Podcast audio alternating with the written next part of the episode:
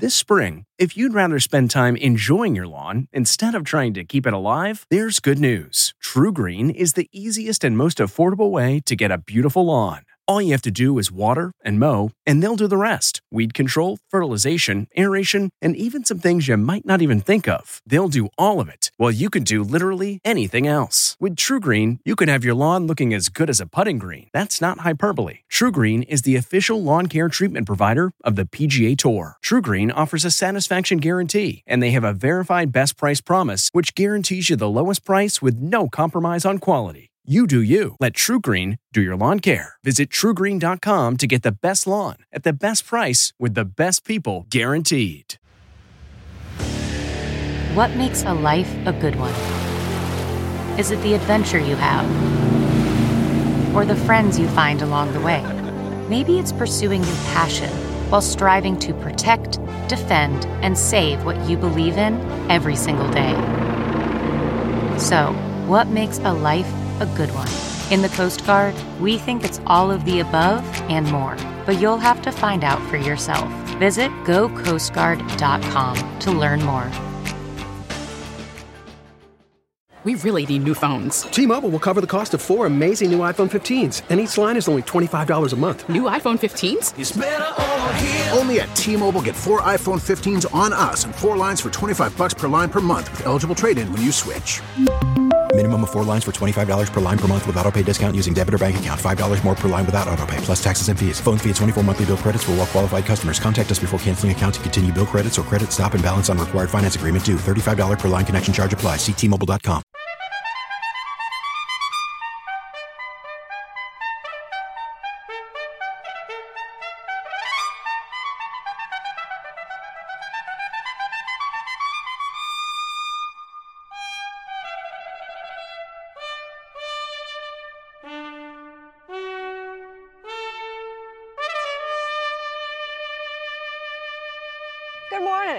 I'm Jane Pauley, and this is a special edition of Sunday Morning, our home issue the pleasures and promise and possibilities of life at home. We found a nice place to call home this morning the Lyndhurst Mansion in Tarrytown, New York, just up the Hudson River from New York City, a 19th century escape from city life. In the early days of the pandemic, so many people fled life in the city and discovered they could work wherever they want and live just about anywhere they desire. It's been given a name the Great Reshuffling, as David Pogue will report. In smallish cities all over America, something crazy is going on in real estate. This market is sizzling, burning up on fire. It is amazing. It's just insane. And if you're selling your house, you're sitting pretty. It was around 65,000 more than asking price. Coming up on Sunday morning, meet the winners and losers in the great reshuffling. They say home is where the heart is. Martha Teichner has met two TV renovation stars whose hearts are in their hometown. I love my hometown. Their hit HGTV show has made them big time ambassadors for saving small town America. There's a redemption story in It's everything. a redemption story in every single house, and people need that. People need to feel hope. We're going to visit Laurel, Mississippi, hometown of Erin and Ben Napier. Ahead on Sunday morning. The song Our House is an ode to home and hearth, released just over 50 years ago by the group Crosby, Stills, Nash and Young. They'll be looking back with Anthony Mason.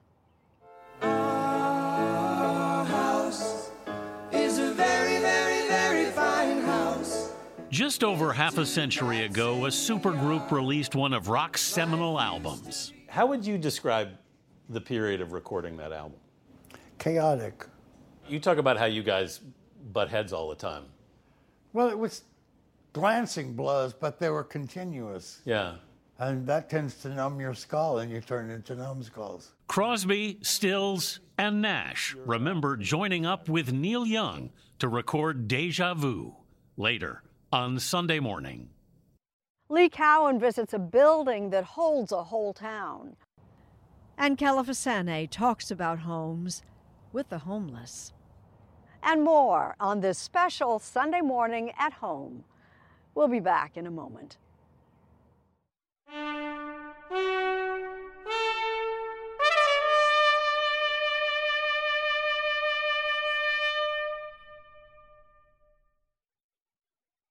The dream of living and working from just about anywhere has become reality for many during the pandemic. David Pogue has been charting the great reshuffle. Boise, Idaho is a great place to live. It's got natural beauty, great weather, and friendly people. But wow, is something going on with the real estate. Is this your house? It used to be my house. Alicia Figueroa recently sold her house here, and the experience was incredible. We had over 150 people walk through in two days, which is pretty mind blowing. We had nine offers, half of those for cash. And I'm still here because the buyer is allowing me to live here for five months rent free. Are you willing to share how much more than the listing price it finally went for? It was around 65,000 more than asking price, but really it was even more than the money. They also didn't require any kind of an inspection or an appraisal. They paid all of the closing costs. And you know, this is this was not an unusual offer. If you contacted me today and said, "I'm looking at buying somewhere in the Boise Greater Treasure Valley," I'd say, uh, "Put on your gear, buckle up, Colby Lampman owns Homes of Idaho, a real estate agency that his mother Debbie founded in 1990. This market, compared to the other hot markets in the past, is sizzling, burning up on fire. According to the real estate website Zillow, home values in Boise have shot up 32% in a year, the biggest increase in the country. Real estate in Boise was already thriving, but the pandemic superheated that trend thanks to the remote working movement that came with it. There's people deciding where do I want to land? I can keep yeah. my job and live anywhere, so where do I want to live? This is a nationwide yes. thing that's happening, this great reshuffling of people. He's right. Smaller cities all over America are seeing a similar boom. Just ask real estate pros like Latrice McFadden in Durham, North Carolina. It's just insane. We've seen tens of thousands, even hundred thousand dollars above list price. Or Lori Finkelstein Reeder in Miami, Florida. Imagine you go to an open house. There could be 50 cars, yes, five zero, 50 cars in a line outside waiting to see that property. Or Joseph Tamburo in Fort Lee, New Jersey. This has been the busiest market that I've seen in 34 years. It's doing unbelievable. Or Thomas Brown in Austin, Texas. There was a home that came on the market. It was $460,000. Our client said, Hey, here's what we'll do we'll buy this house. We will buy the seller's next house. So they bid in the mid 700s on the home and they offered to buy the seller's next home. Was it accepted? It was accepted. So you guys coined this term the great reshuffling. What does that mean? It's more people moving. You know, remote work has allowed us to really wrap our work around our lives as opposed to wrapping our lives around our work. Amanda Pendleton is the home trends expert for Zillow, whose website had 9.6 billion visits in 2020, up 19% from the previous year the pandemic really accelerated some trends that we were seeing prior to the pandemic. People are moving to metros that offer relative affordability and year round outdoor living. And where are they moving from? So, we have been seeing a shift away from really expensive coastal metro areas to some of these more affordable metros. In this Wall Street Journal animation, the yellow dots show the flow of people out of California in 2020. Two of those dots might represent Dustin and Brenda Heft, who used Colby Lampman's agency to find their new home in Boise. Like 20% of all Lampman's clients, they bought this Boise house without ever having seen it in person. They'd had only a video tour. At what point did you finally walk in? After we signed the papers and got the keys. What sent you here from California? My company is amazing and allowed me to work uh, remotely. Really wanted to pivot to somewhere that was a little more, a little more uh, our style. Is there any pushback among the locals to see all the Californians moving in? to your face, no. Um, but you know, in conversations and stuff, you'll hear some people that are pretty unhappy, and a lot of locals, you know, just can't afford to buy anymore. And Those locals include Joey and Lauren Jenkins, who stopped by at this open house. With 60% of Boise homes selling for more than the asking price, they're getting discouraged.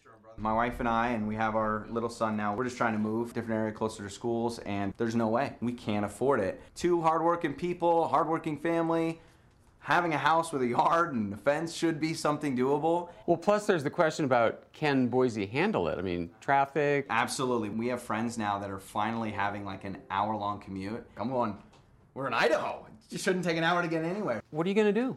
So we're going to sit, we're going to wait. He may be waiting a long time.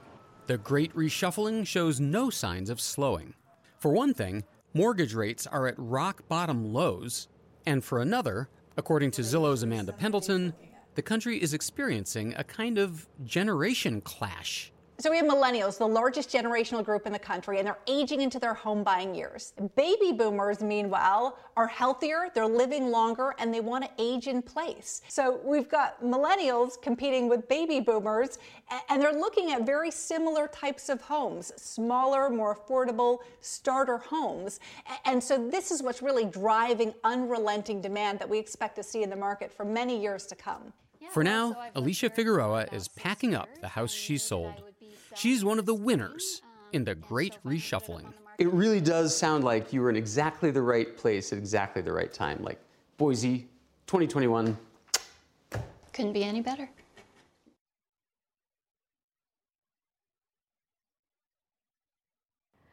Our homes are private spaces, not museums.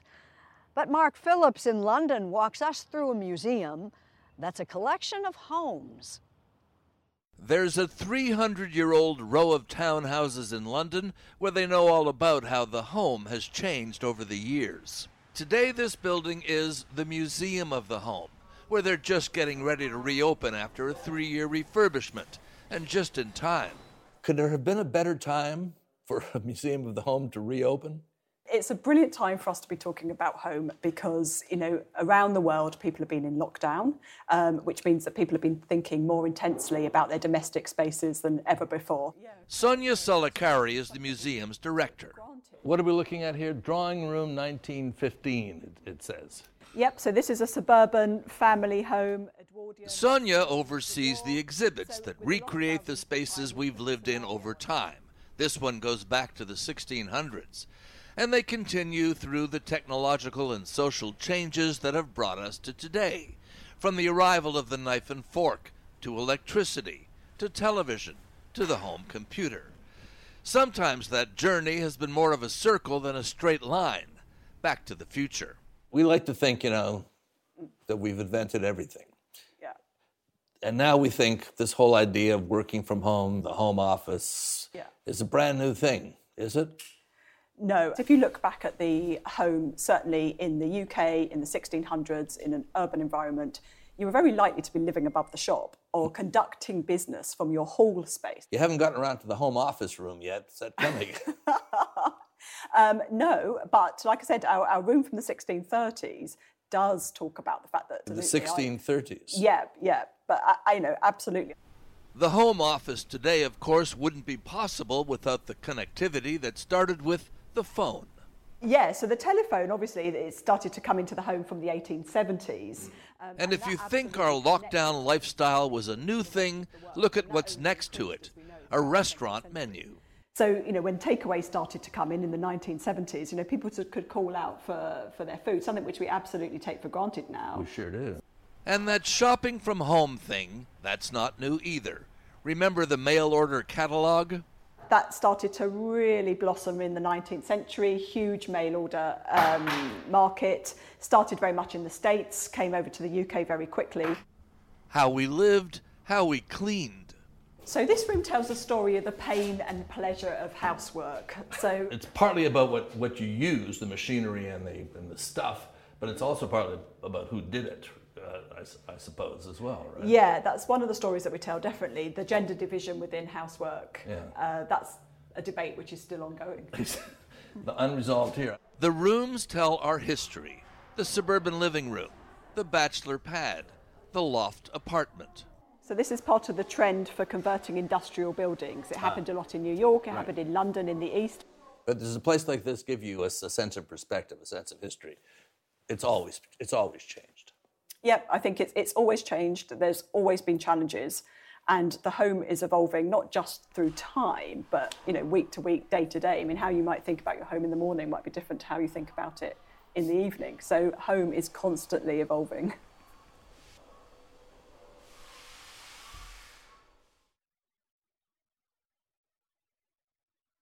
For many of us, the word home includes not just our family home, but also our hometown.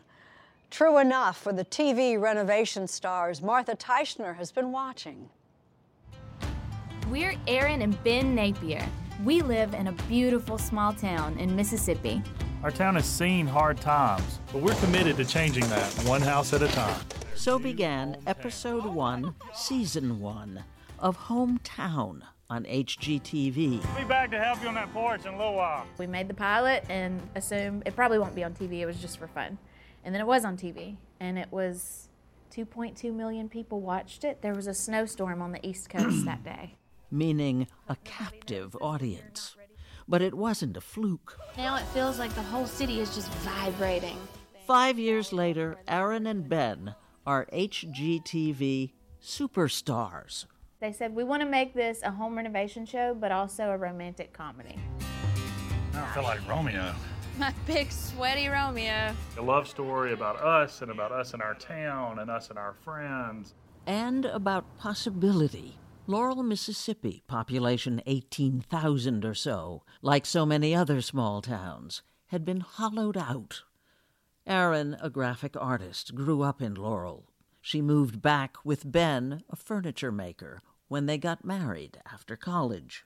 I don't like to be told what I can and cannot do. Told you. I don't like to be told that you cannot have a professional art career in Laurel, Mississippi. I don't like to be told that the place where I'm from is dead. It is interesting and it's creative and it's unusual, and I wanted to share that with the world. This is amazing. All but one of the 70 buildings they've renovated in Laurel are homes. But new restaurants and shops have opened in what had been empty storefronts, including Gildan Gentry, a stylish, clubby men's store with a barber chair in the back. Hey, Martha. Hey there. For me and my friends, the idea of having a shop in downtown where we could go and get our hair cut, nothing fancy, a regular men's haircut, was like just the dream. A dream come true for the store's owner, Caroline Burks, Caroline and Corey are moving back home. He's not from here, but she is. another Laurelite who came home to a town daring to reinvent itself. You got it? I jokingly tell tourists that Laurel had a 10 year plan, but the show helped compress that into, you know, three to four years. Tourists? Yes, tourists. Thanks to the Ben and Erin factor.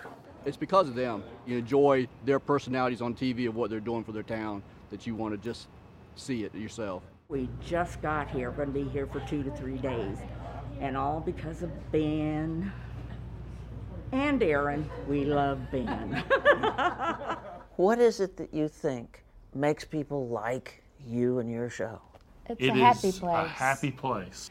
And they feel invested in Laurel and the story here, and I think they see something universal that maybe applies to where they're from too. There were over 5,000 submissions. Which is how it happened that HGTV created a hometown spin off called Hometown Takeover. Tonka, Alabama, we're coming! It's obviously a huge undertaking, but if it's successful, then people should feel a renewed sense of hope in what can happen where they live. When it premiered on May 2nd, six and a half million people saw Tabitha Poe's struggling women's boutique transformed. What happened next? Less than 24 hours, the entire website was sold out. Just got them out of the box. Sold. And the store was so busy that Tabitha was swamped. I was a mess. I could not hold back the tears. My shop can survive now.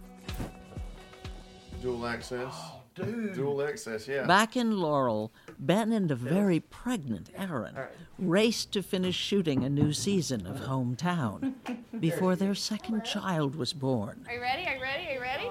They were about to show Donnell Thornton what they'd done to her home on her $60,000 budget. And welcome to the Thornton house. Oh my God. The reveal really is a surprise. this is cute. And did it turn out the way you thought it would turn out or completely different? It turned out better. But for Erin and Ben Napier, there's more to the story than the happy ending. We hope that it is about small town America. We hope that that's the takeaway from the show. Yeah, and not backsplashes. I mean, we love a pretty backsplash. I love a great backsplash. It's true. Man, that sunset is gorgeous. Grill, patio, sunset. Hard to get better than that. Unless you're browsing Carvana's inventory while you soak it all in. Oh, burger time. So sit back, get comfortable. Carvana's got thousands of cars under $20,000 just waiting for you. I could stay here forever. Carvana, where car buying meets comfort, meets convenience. Download the app or visit Carvana.com today.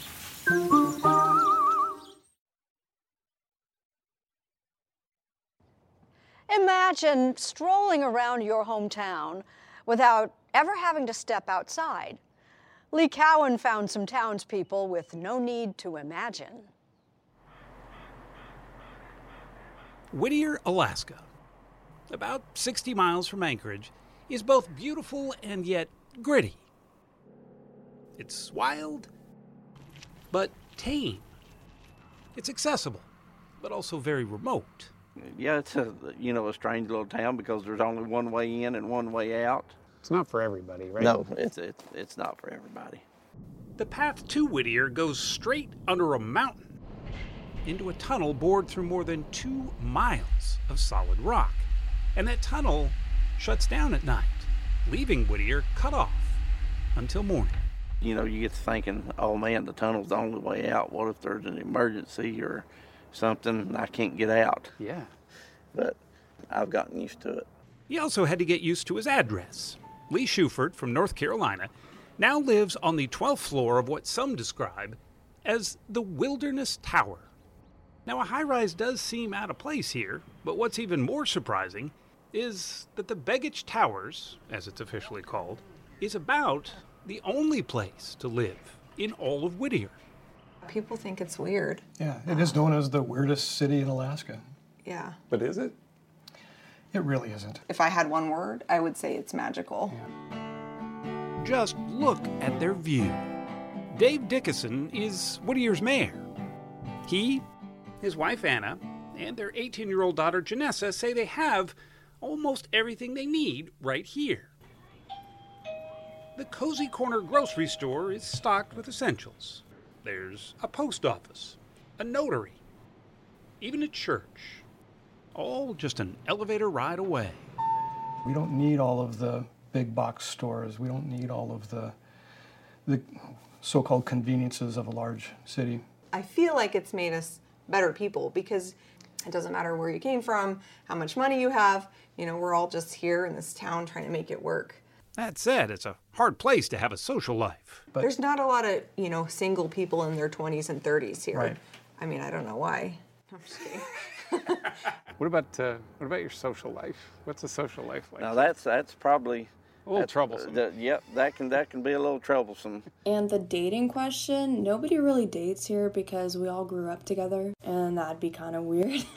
A few weeks ago, Janessa started posting about her life in the building on TikTok and soon had millions of views and just about as many questions. What are people asking the most? um, I think the weirdest question that I got was like, "Is it a cult?" and it's like, no, it's not. Um, I got so many comments on my TikTok saying it looks sad, it looks depressing, and the community here just it's so nice that you don't really ever feel sad, and you always have someone to talk to. It was built by the military during the Cold War as a no frills barracks. When the military left, the Alaska Railroad took over.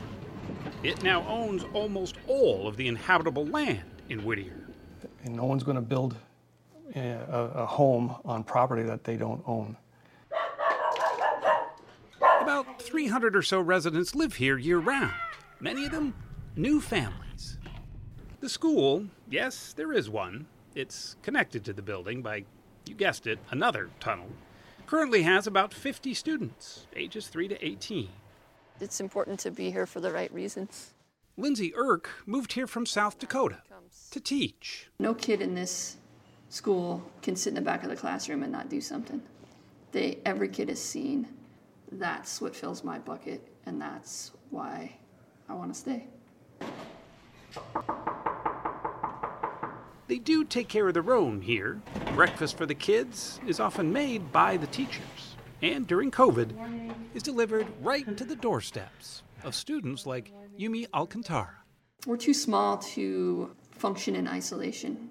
You have to collaborate. You, you do, and you have to be willing to work with each other. And what you're going to do is you're going to go straight down. Victor Shen also works with students here, and he's also a graduate. He was born and raised in Whittier and came back because it's home. What don't people understand about Whittier? That there's nothing to do here, but there's every, everything's here. You know, you think of all those things that you value in a community. We found that here. It's it's home. To some, it may just be the strangest town in Alaska, but for residents, Whittier seems to be the answer to the call of the wild. Oh, thank you. What do you want people to know about Whittier? I just want them to know that it's a unique, uh, beautiful place in its in its own way. Before you judge the town of Whittier, you need to come visit it first.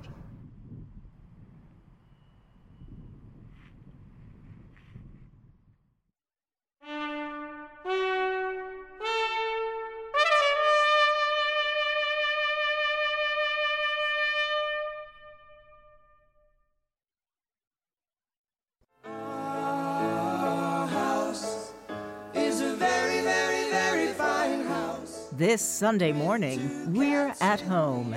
Here again is Jane Pauley. Our House is a very, very, very fine song, released just over half a century ago by Crosby, Stills, Nash and Young. This morning, a reunion with Anthony Mason. One morning I woke up. It's considered one of the greatest albums of the rock era. A new day, a new way. What do you think of it when you hear it now? There's masterpieces in there. Ain't a dog in the bunch. In 1969, the supergroup Crosby, Stills, Nash, and Young recorded Deja Vu. Were you conscious while you were making the record of what you were making? Yeah. You were. Yeah, we do. You heard it. When you hear Carry On, you know what you heard. Carry on, love is coming. The record would sell 8 million copies. But Deja Vu was intense, tragic in many ways, mm-hmm. but, but a really decent album. Crosby, Stills, and Nash had released their highly successful debut album earlier in 1969. Wooden ships on water. David Crosby had come from the Byrds, Stephen Stills from the Buffalo Springfield, and Graham Nash from the Hollies. But Stills wanted to add another member. What were you looking to add to the band? I mean, you wanted someone. I wanted to be able to do what the Springfield used to do. I didn't want to be a folk group. I wanted to be play rock and roll as well. He settled on his former Buffalo Springfield bandmate, Neil Young. You were not in favor originally. I wasn't in favor of it at all. We had uh, created between me and David and Stephen a vocal sound that was completely unique. But Nash agreed to meet Young for breakfast in New York. So I said, why, why should we invite you into this band? Mm-hmm. And he looked at me and he said, Have you ever heard me and Stephen play guitar together? I went, Yeah, I have. He was in the band from that moment on.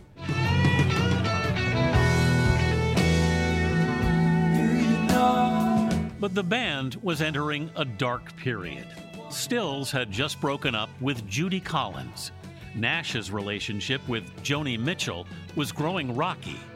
And Crosby's girlfriend, Christine Hinton, had been killed in a car crash. I was in terrible shape. Yeah. I was uh, damn near destroyed.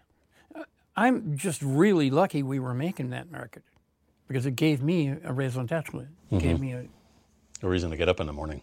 damn right. And it's what kept me alive. How would you describe the period of recording that album?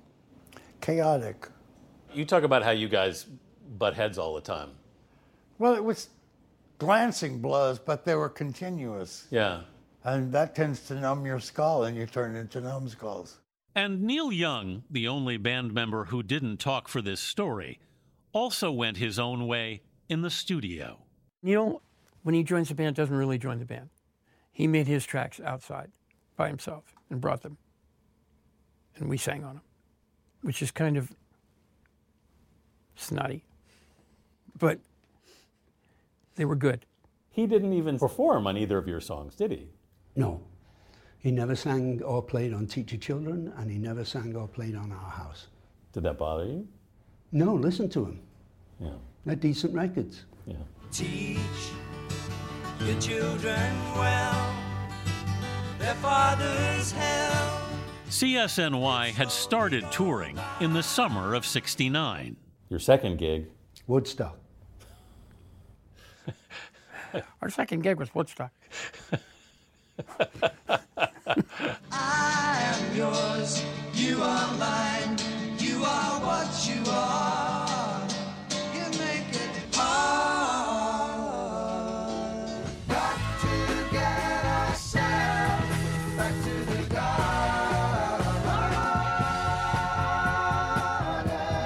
The song Woodstock, written by Joni Mitchell, would be the biggest hit off of Deja Vu when it was released in 1970. At LA's Morrison Hotel Gallery, Stills recently signed prints of the famous cover photo taken by Tom O'Neal. The whole point was that the rebellion was getting very serious. Mm-hmm. That's why the uniform. Almost cut my hair. The 50th anniversary edition, a year late because of the pandemic, includes some memorable outtakes. There's a demo of, of me singing uh, Our House, uh, and Joni uh, was there and, and sat with me at the piano, and she started to play the top end of the keys. Only for you. Our house is a very, very, very fine house. I, I- I wanted the fans of the Deja Vu record to, to be thrilled about what they were listening to and get an idea of what we went through as four people to make that one record. But the band that made that record may never play together again. How are you all with each other? Um, Stephen and Neil and I are great. Yeah. We talk often. Yeah. We don't talk to David. I don't know. I don't expect to be friends with Graham at any point. Uh, Neil hates my guts. Why? I said bad stuff about his girlfriend. Mm-hmm. Probably. Don't say it, Dave. Do you regret saying it? Yeah, sure. You know, when that silver thread that connects a band gets broken, it's very difficult to glue the ends together. It, it doesn't quite work. Yeah. And so uh, the things that happened in me and David's life broke that silver thread. And, and I, for the life of me, I can't put it back together. Do you wish you could? Yes, I do. I I do wish I could. Only because uh, of the loss of the music. Love is coming to us all.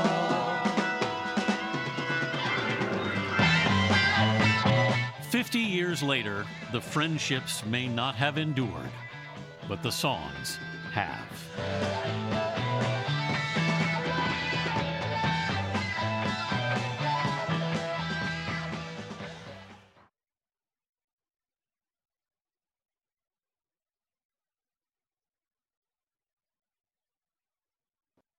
Before we get too comfortable talking about our lives at home, it's important to consider those among us with no home at all, which is what Kelefa Sanneh has been doing. Excuse me, could you tell excuse me, excuse me, could you tell me the time? Pedro has grown used to life on the streets. And they just pass you by and they just go like that. But he might never get used to being overlooked. And people out there have no idea that it is okay to say no. The story of homelessness is really lots of different stories. I don't have family. My mother's dead, father's dead. I got sick, wound up losing my work and everything. You just worry about staying alive, you know? Hi there. Happy Tuesday. The need for help is obvious. I can't stand out here no more. It's very tough. My life is a nightmare. And yet the problem seems stubbornly hard to solve. We're all confronted with the extraordinary uh, challenges. Mike Coffman, the mayor of Aurora, Colorado, wanted to try something different. This was really a way in which I felt that I could understand it better. He says he wanted to immerse himself in homelessness for a week. What kind of ground rules did you set for yourself? Don't bring any money or access to money. Don't uh, bring any food. Uh, so I had a, a, backpack, had a sleeping bag, extra pair of socks, and the clothes I had, and that was it. How about a cell phone? I did have a cell phone. He says it served as a kind of panic button. The day after Christmas, Mike Coffman promised to stay in touch with me. As well as a way to reach out to the local CBS station. I'm going to just periodically text you. And went undercover to live among the homeless. Why not do what most mayors would do? Maybe commission some reports, have some meetings. It seems like a lot of the things we're trying are not really working. This was an opportunity for me to sit down side by side with people experiencing homelessness and talk to them not as a policymaker, but really as, as one of them. And after eating and sleeping alongside some of his homeless constituents, this is not about a lack of shelter. It absolutely is not. It is a lifestyle choice, and it is a very dangerous lifestyle. We're not going to uh, solve the problems for people with addictive disorders. We're not going to solve the people uh, that have uh, mental health challenges, but we will help those uh, that, that have economic challenges in terms of being able to afford stable housing. I just think that um, we have to move away from the deserving, undeserving paradigm mm. and really work towards what does the evidence show actually works. Mary Cunningham has been studying homelessness for more than 20 years. Homelessness has been with us for a long time. It increased significantly in the 1970s, and we responded by building shelters. On any given night, more than half a million people live in shelters and on the streets. But Cunningham says the shelter system only manages the problem. Shelters weren't really getting people back to where they needed to be, and that's in housing. And so in the 1990s, early 2000s, there was a response to homelessness that was more focused on housing. The approach, called Housing First, reverses the traditional model. We would say, hey, let's help you get a job. We can help get you some substance use counseling, but you need to do all of those things first. So we really used housing as a reward, and mm-hmm. it didn't work, quite frankly. Um, Why people, not? Because it's so hard to do those things get a job work on your mental health problems when you're literally sleeping in a tent so instead of giving housing second third or fourth they gave housing first and that showed to be really successful Cunningham measures that success by seeing how many Housing First residents remain in their new homes over time. Her answer 80%. That was the finding in Cunningham's study of a program in Denver which is next door to Aurora, where Mayor Mike Coffman did his own on the ground research. Why is it that you think that the so called housing first model can't work more broadly? I understand the notion that housing is so basic to the human condition that if you address that, not in te- a temporary way, but in a permanent way, that the other things will fall in place. I just don't think that that's realistic. We're not Washington, D.C. Uh, we have to have balanced budgets. Cunningham says the problem is perception. If I'm a politician, I would think that one of my first reactions is this sounds expensive. Housing provides really significant returns on investment. So, for example, let's take um, people who are experiencing chronic homelessness. They're moving in and out of shelter, they're moving in and out of emergency rooms, they're having interactions with police. All of those emergency services really cost a lot of money. With Housing First, one study found emergency room visits dropped by 53%, arrests and incarcerations dropped by about 58%, and the use of emergency shelters essentially ended. Also, participants' mental health symptoms decreased by 35%, and the number of residents using any drugs fell 37%. Perhaps the most important finding since the Veterans Administration embraced the Housing First program a decade ago, veteran homelessness has been cut in half. The moment I enlisted, that started my path on homelessness. James Santiago served in the military for six years. I got out of the Marine Corps in 89, wasn't diagnosed with PTSD until 2010. That's a long time. Didn't know why I was drinking as much as I was. After living in shelters for three years, Santiago was placed in a Housing First program. He's been living in a fully stocked studio apartment like this one since 2012. And so you have the bed, table with a couple chairs, Yeah. an air conditioner. a place to put your stuff, your very own bathroom. In New York City, where homelessness rates are among the highest in the country, Jericho Project is one of the organizations that provides housing and services, like substance abuse and career counseling, for veteran and other homeless populations. The people who live in this facility, do they pay rent? They do. They pay rent. They pay one third of their income. Adriana Rodriguez Baptiste oversees programs at Jericho Project. And if they have no income? We help them find income. The Urban Institute's Mary Cunningham says it's going to take more advocacy to make Housing First widely available. Is part of the work convincing everyday people, everyday taxpayers, that it's actually a good idea while they're paying their rent every month or paying their mortgage every month to give free housing to some other people, some of whom might have problems? Yeah. Part of it is there are myths that people choose to be homeless. And I don't think the evidence bears that out. When you offer someone a key to an apartment, they take that choice. The problem is, is people just don't have good choices. They know what the solution is. They'd rather them die in the street. You see, that makes me cry. Most people think of homelessness as something that happens to someone else. I always thought they were a victim of their own poor choices. People who experience it firsthand I'm doing the right things to get somewhere, and I ain't going no damn where. still can't quite believe it. I'm really trying my best to be something. All I need is a little room or a kitchenette. For some of them, a place to live doesn't seem like the solution to all their problems, but it does seem like a start. My biggest hope is that the day will come that when I first wake up in my apartment, I'm not worried that I'm still on the street. When I wake up and I'll know I'm at home.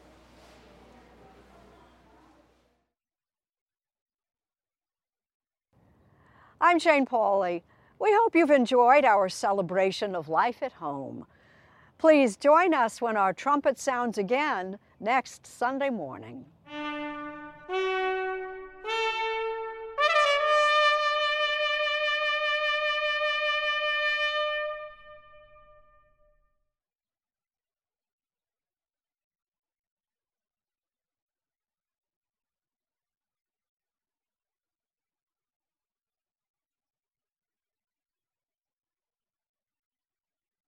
If you like CBS Sunday Morning with Jane Pauley, you can listen early and ad-free right now by joining Wondery Plus in the Wondery app or on Apple Podcasts. Prime members can listen ad-free on Amazon Music. Before you go, tell us about yourself by filling out a short survey at wondery.com/survey.